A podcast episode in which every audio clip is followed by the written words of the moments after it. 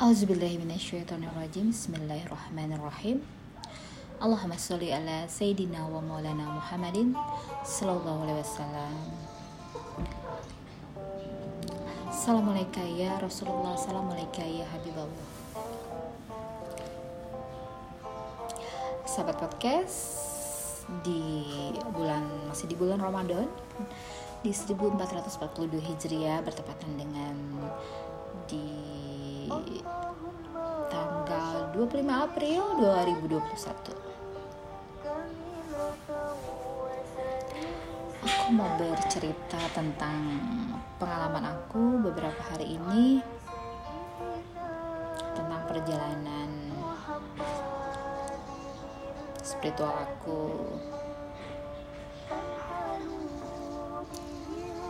Jadi di bulan puasa ini aku mendapatkan sebuah pengalaman yaitu aku harus berkeliling keliling komplek untuk mendapatkan tanda tangan tanda tangan dari masing-masing tetangga-tetangga yang dimintai persetujuan olehku untuk persetujuan untuk mendirikan bangunan rumah ibadah. Jadi sudah menjadi uh, jalan yang seperti ini. Jadi aku harus mendatangi satu persatu gitu ya. Dan hikmah ada hikmahnya adalah di sini aku jadi mengenal satu persatu orang-orang sekitar aku hampir hampir rata antara muslim dan non, muslim jadi aku banyak tahu akan masalah-masalah apa yang mereka hadapin yang berkembang di antara kehidupan sekitar komplekku ini tentang apa yang mereka utarakan satu persatu permasalahan yang mereka hadapi atas lingkungan sosial di daerah sini. Menjadikan aku ada satu hal yang membuat aku fokus ya fokus di antaranya adalah untuk memanjatkan doa kepada Allah agar daerah ini dijadikan daerah yang bisa menyejukkan menghil menghilangkan stigma negatif. Karena kebetulan di gak jauh dari rumahku terdapat sebuah hotel dan hotelnya terkenal hotel yang kurang baik di mata masyarakat. Dan sepanjang perjalanan aku uh, berbincang-bincang dengan para tetangga ini yang sangat menarik adalah pada saat aku berbincang dengan saudaraku yang muslim ini jadi aku kaget ya setelah mereka mempertanyakan tentang binatang yang masuk surga. Dan mereka bertanya ada ada seekor anjing pada ashabul kafi yang menjaga ashabul kafi selama 309 tahun itu masuk surga. Dan mereka bertanya dan aku bilang iya anjingnya namanya Kitmir karena mereka suka banget sama anjing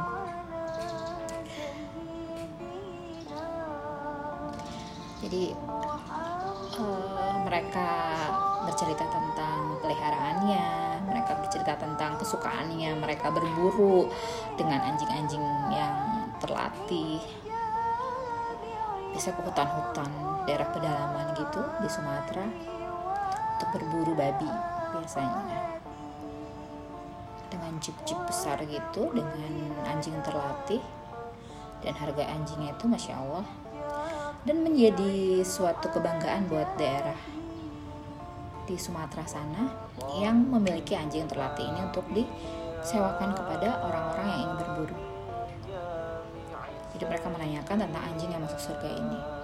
Terus mereka menanyakan lagi tentang binatang lain yang masuk surga tuh apa aja selain anjing. Yang aku tahu hanya yang aku tahu lebah, yang lain aku nggak tahu ya aku nggak nggak bilang aku nggak tahu ya. Aku bilang lebah, lebah merupakan salah satu yang uh, tunduk akan akan apa?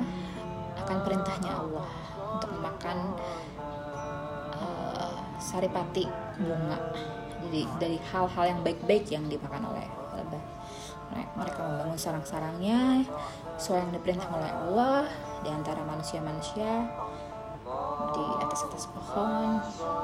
Yang kesemuanya bermanfaat untuk kehidupan manusia sebagai obat sebagai segala macam kebermanfaatan dari lebah ini.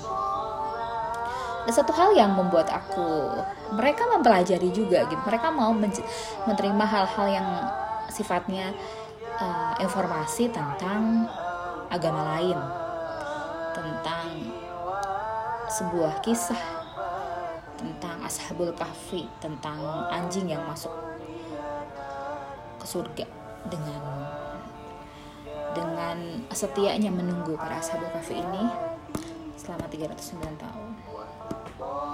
Kemudian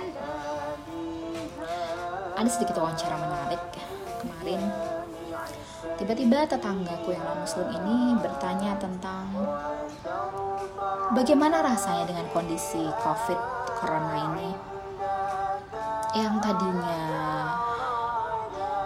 aku berada di atas dengan kondisi yang sudah sangat enak gitu ya kondisinya dengan mendapatkan apa eh, order-order yang lumayan gitu ya untuk untuk menopang kehidupan sehari-hari mereka menanyakan apa rasanya pada saat sekarang ini benar-benar yang pada titik yang di bawah banget ibarat tidak uh, apa yang paling terpukul dengan kondisi efek dari coronavirus ini? Apa nggak merasa apa uh, iri dengan sahabat atau saudara yang pada saat ini memang melejit usahanya di bidang entah itu di bidang sanitasi entah itu di bidang kuliner entah itu di bidang obat-obatan atau alat-alat kesehatan. Aku jawab dengan aku bilang ada saatnya manusia di atas dan ada saatnya kita berada di bawah. Dan kita harus terima itu dengan lapang dada. Nah ini ini sudah rencananya Allah. Pada saat kita di atas kita tetap bersyukur dan menerima itu karena ujiannya adalah ujian kenikmatan ya. Pada saat kita berada pada posisi yang seperti ini ya kita juga menerima dengan lapang dada bersyukur karena ada efek yang yang lebih baik yang diberikan oleh Allah berupa berupa hikmah berupa hidayah berupa ketaatan kita. Ya kebayang loh satu tahun ini aku benar-benar fokus lebih banyak belajar. Lebih banyak introspeksi diri. Itu yang aku dapatkan. Dia, dia bertanya apa efek yang dirasakan pada saat berada di posisi yang benar-benar pada kondisi yang ya boneka ini termasuk usaha yang imbasnya itu ya sama sekali. Orang nggak membeli dulu kebutuhan ini dibanding kebutuhan-kebutuhan utama atau pokok. Terus mereka juga uh, tetanggaku juga bertanya tentang uh, gimana rasanya kehilangan suatu barang yang kita sayangi terus saya aku bilang um, saat kita kehilangan suatu barang yang kita sayangi insya Allah Allah akan menggantinya. Bisa dengan barang yang lebih baik atau bisa dengan hal yang lebih baik. Aku percaya itu. Pertanyaan nggak nggak habis satu saja terus tetangga non muslimku ini terus bertanya tentang apa lagi ya? Yang dia tanyakan menyangkut selain menyangkut tadi ya masalah usaha terus kemudian menyangkut masalah uh, sekarang lebih asik aja gitu hidup tuh lebih enteng lebih nyaman lebih tahu tujuan fokusnya mau ke mana gitu. Seperti itu. Cuman ada sedikit yang uh, agak-agak uh, mengganggu ya. Dia bilang selalu dia berkata bahwa hmm, berpasrah kepada yang di atas gitu Allah yang berada di atas itu. Kok agak sedikit uh, bukan terganggu ya. Ya banyak orang mengisyaratkan bahwa Allah itu berada di atas. Aku aku merasa itu uh, agak enggak apa ya harus dibetulkan dibetulkan dalam arti gini. Allah itu melingkupi hidup kita. Zat yang terdekat menggenggam hati kita. Yang tak berjarak. Yang yang tak bertempat. Memerlukan tempat. Dan kita juga tidak ber, pernah berandai-andai bahwa Allah ada berada di mana.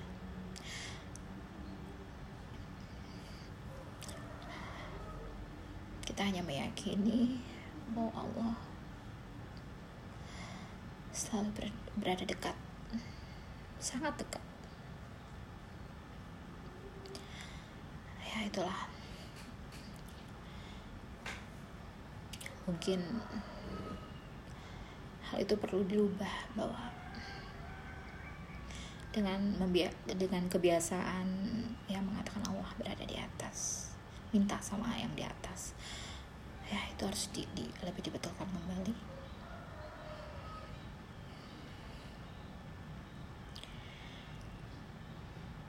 kalau tentang sifat Allah yang maha tinggi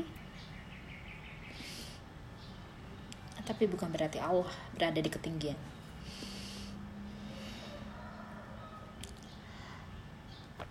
Ini ini sedikit uh, membuat aku lebih harus memberikan kepada hal yang ramai masyarakat bahwa harus dibetulkan kembali tentang pemikiran seperti ini.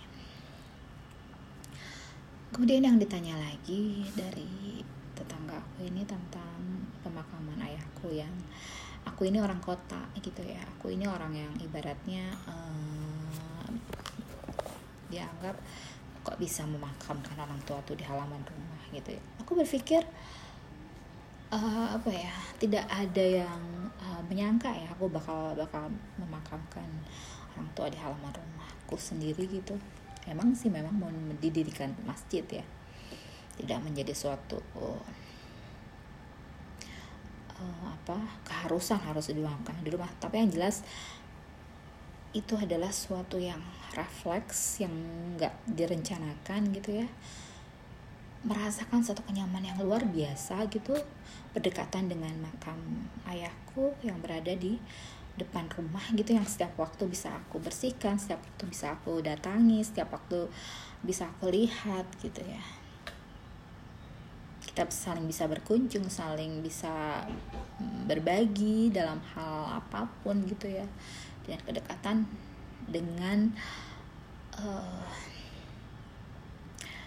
dengan uh, posisi yang makamnya itu dekat dengan kita.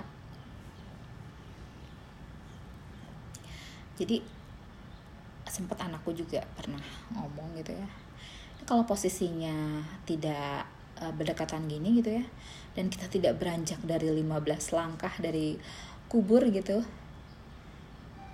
maka ayahku nggak akan ditanya-tanya oleh malaikat. Aku hanya tersenyum saja karena belum paham dengan hal tersebut gitu ya. Karena memang tidak ada 15 langkah gitu kita meninggalkan makam kita nggak beranjak dari situ dan itu nggak akan ditanya-tanya. Ya memang nggak akan ditanya-tanya ada karena insya Allah ya langsung menepati tempat yang terbaiknya di surganya Allah di teman-teman surganya Allah. Amin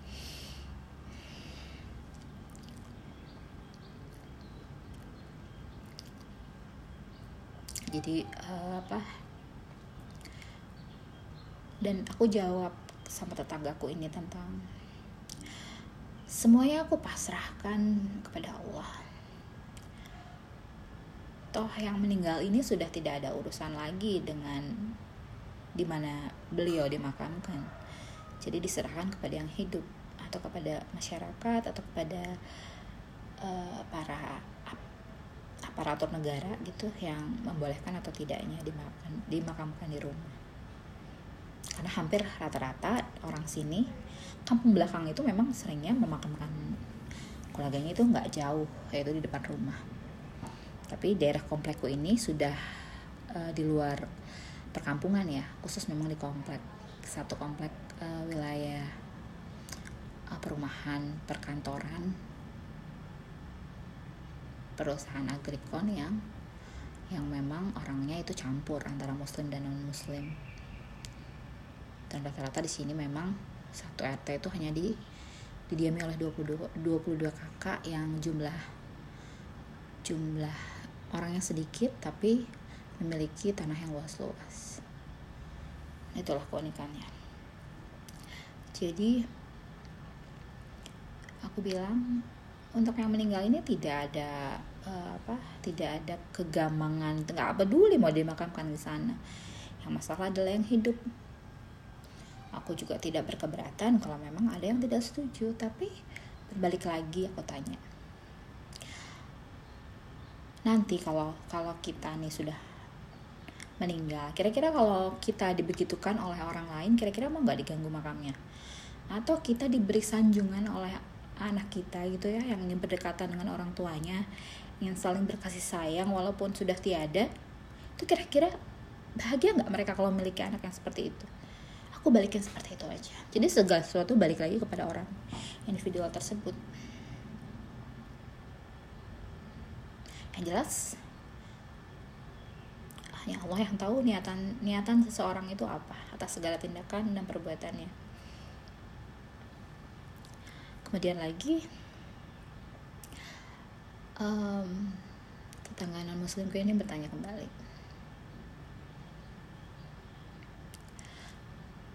Um, ya aku awalnya sih bercerita tentang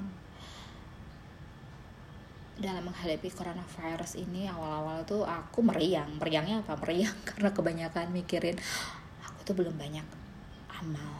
Aku tuh belum banyak mengumpulkan banyak bekal gitu tapi situasinya kondisinya aku diharuskan untuk bersiap atas segala suatu keadaan ya kalau memang Allah menghendaki Allah uh, menakdirkan seorang terkena coronavirus dengan ef dengan efek yaitu paling besarnya adalah meninggal itu harus diterima. Dan kita berkaca kembali apa amal yang sudah kita kumpulkan itu yang membuat aku meriang itu meriangnya bukan karena meriang mikirin penyakit ya. Meriang mikirin mikirin bekal yang belum banyak dikumpulkan. Belum merasakan nikmat beribadah secara totalitas gitu. Aku bilang lagi ya mungkin orang aneh melihat perubahan aku. Karena mungkin yang biasanya aku sering video callan gitu sama teman-teman aku gitu ya. Yang sering apa ibaratnya ngumpul-ngumpul dengan ketawa ketiwi gitu kan ya makan-makan enak. Itu udah apa ya sudah berkurang gitu ya. Sudah sangat jauh berkurang. Tapi aku uh, agak mereview kembali sih bahwa aku nggak bisa uh, bener-bener lost contact sama mereka yang biasa sama aku tuh hai gitu kan. Uh, apa gimana keadaannya? gitu. Itu nggak bisa lost contact banget tetap aja aku sekarang sekarang ini sadar bahwa ada satu masa kita tuh harus bersosialisasi dalam arti ya mendengarkan saat mereka bahagia saat mereka sedih kita tetap harus mendengarkan mereka kak. Tahu keadaan mereka seperti apa jadi perkembangan perkembangan apa yang di sekitar kita ya ya tahu terutama dari sahabat-sahabat terdekat kita.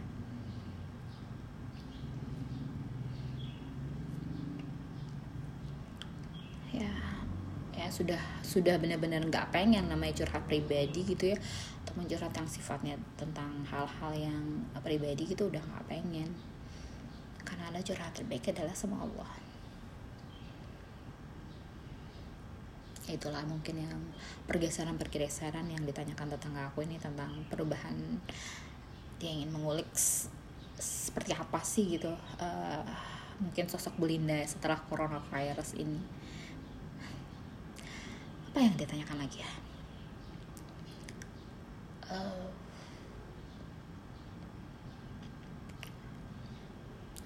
dia tanyakan lagi tentang kenikmatan bagaimana tentang kebutuhan kita kebutuhan akan uh, apa yang aku pikirkan saat ini adalah dia bertanya bahwa setelah masjid ini apa program selanjutnya? Ya memang Allah akan menyediakan gitu ya satu hal yang di luar uh, kalau kalau ngukur kemampuan manusia nggak akan nggak akan nggak akan nyampe gitu ya. Kita kita kita pakainya kemampuan Allah. Jadi pada saat aku ber, berkeliling gitu dengan warga sebelah yang ber, ber, berbeda kecamatan gitu eh berbeda ya berbeda kecamatan beda kelurahan itu mereka bilang bahwa mereka di sebelah sana juga butuh masjid yang menjaraknya jauh dari aku memang. Mereka punya lahan tapi nggak punya dana untuk membangun rumah ibadah ya aku tinggal mengangkat tangan aja sama Allah ya Allah. Satu proyekmu belum selesai tapi satu proyek yang kedua sudah sudah menunggu gitu. Ya nggak dia nggak mungkin. Ya mungkin uh, menjadi suatu kemungkinan ya bisa saja. Uh, Allah memberikan rezeki yang berlebih gitu ya. Pada saat yang tidak kita sangka-sangka gitu bisa memberikan satu manfaat lagi untuk orang banyak ya sudah itu mungkin jalannya. Terus dia tanya apa setelah ini? Apakah akan bikin masjid lagi yang baru? Gitu ya terus kata aku oh, enggak. Yang dibutuhkan adalah mungkin untuk untuk saat ini adalah rumah singgah. Rumah singgah rumah singgah ini mungkin rumah-rumah yang bisa dipergunakan oleh orang yang benar-benar uh, tunawisma ya yang nggak punya kemampuan tapi punya keinginan punya punya kinerja untuk maju ya kita berikan suatu fasilitas yang namanya rumah singgah. Tanpa biaya mereka bisa uh, mewujudkan cita-citanya mungkin bisa disupport dengan segala macam keahlian yang mereka punya sehingga bisa mereka mandiri dan memiliki rumah sifatnya layak nyaman untuk mereka tempatnya. Tidak harus bagus atau mewah minimal mereka bisa mandiri berdiri sendiri di kakinya. Dengan cara saling bahu membahu gotong royong untuk mewujudkan ya kalau sendiri itu nggak akan bisa. Seperti halnya rayap rayap tanah yang nggak bisa melihat mereka bisa membangun sebuah koloni yang super dahsyat ya. Dengan tunduk dan patuh apalagi manusia diberikan segala macam ke kemampuan keahlian bisa melakukan apa pun. Yang penting bersatu. Terus apa lagi yang ditanya ya? Yang ditanya kemudian adalah tentang hmm, sekarang kondisinya seperti apa? Ya sekarang kondisinya menjalani apa yang Allah berikan mensyukuri atas apa yang Allah beri. Setiap butuh ada eh, setiap butuh diberikan. Setiap butuh ada cukup. Kemudian yang penting adalah nanti buat operasional masjid itu bisa di bisa kita diberikan rezekinya dimudahkan di uh, dilancarkan. Um, rumahnya rumah ibadah ini bisa bermanfaat untuk orang banyak. Ya itu mungkin yang yang diharapkan. Nggak terlalu ngoyo dalam arti ya apa yang Allah berikan kepada kita kita maksimalkan untuk kita uh, tangkap terus kemudian kita lakoni dan alhamdulillah kita syukuri atas output yang dihasilkan dari peluang-peluang yang Allah berikan kepada kita. Ya mungkin itu sih pertanyaan-pertanyaan yang yang tetangga non muslimku ini tanyakan. Dia masih sangat muda sekali, mungkin umurnya masih kurang lebih nggak lebih daripada 30 tahun, masih 20 berapa gitu ya. Tapi mungkin merasakan hal suatu yang pengen dia ambil gitu manfaat manfaat apa yang uh, apa inspirasi apa yang bisa didapatkan dari seorang yang mungkin mereka lihat aku dulunya banyak order gitu kan ya sekarang pada kondisi yang sekarang ini seperti ini bagaimana menghadapinya? Terus kira-kira uh, hikmah apa yang bisa aku dapetin? Perubahan apa yang aku bisa dapetin? Aku menjadi sosok seorang yang seperti apa gitu? Mereka pengen tahu seperti itu. Dan cara menghadapinya seperti gimana dan cara untuk memasrahkan dirinya kepada Allah itu seperti apa, menerima segala ketentuan, berpasrah diri, menyerahkan diri kita uh, tidak melulu kepada dunia. Nanti ya gantungkan kepada yang maha besar, yang maha bisa. Jangan lagi menjadi tujuan untuk dunia, tapi tujuan kita adalah semuanya adalah untuk untuk akhirat. Ya itu sih yang uh, yang yang membuat aku sedikit senang ya senang sih bisa berbagi tentang apa yang aku ketahui gitu kepada mereka yang ingin tahu. Terus saya senang banget sih memang. Hmm, ya itulah sebuah cerita. Uh, jarang banget aku ngobrol-ngobrol dengan tetangga gue yang non muslim ini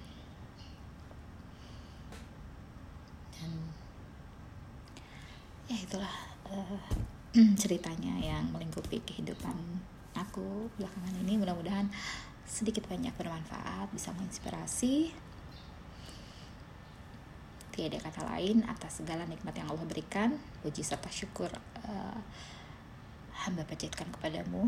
Ya Allah yang maha pengasih lagi maha penyayang yang takkan pernah usai segala rahmat, nikmat, berkah, anugerah yang Allah berikan kepada kita semua. Semoga ini menjadikan kita menjadi lebih dekat, lebih tahu akan apa yang kita tuju dan harus bagaimana mengaplikasikan kepada diri kita harus berbuat apa harus berucap apa tidak lain syukur alhamdulillah selalu mengagungkan Allah selalu menjadikan diri kita sebagai hamba yang tak memiliki kemampuan apa pun sampai doa pun itu adalah Allah yang menggerakkan lidah kita, lisan kita untuk berkata-kata. Segala kemampuan adalah milik Allah. Segala kebisaan adalah milik Allah dan sudah selaknya kita sebagai hamba hanya tunduk patuh patuh kepadanya serta bersyukur kepadanya. Alhamdulillahirrahmanirrahim Subhana rabbika rabbi izzati amma yasifun Wassalamun ala mursalim Walhamdulillahi rabbil alamin. Assalamualaikum warahmatullahi wabarakatuh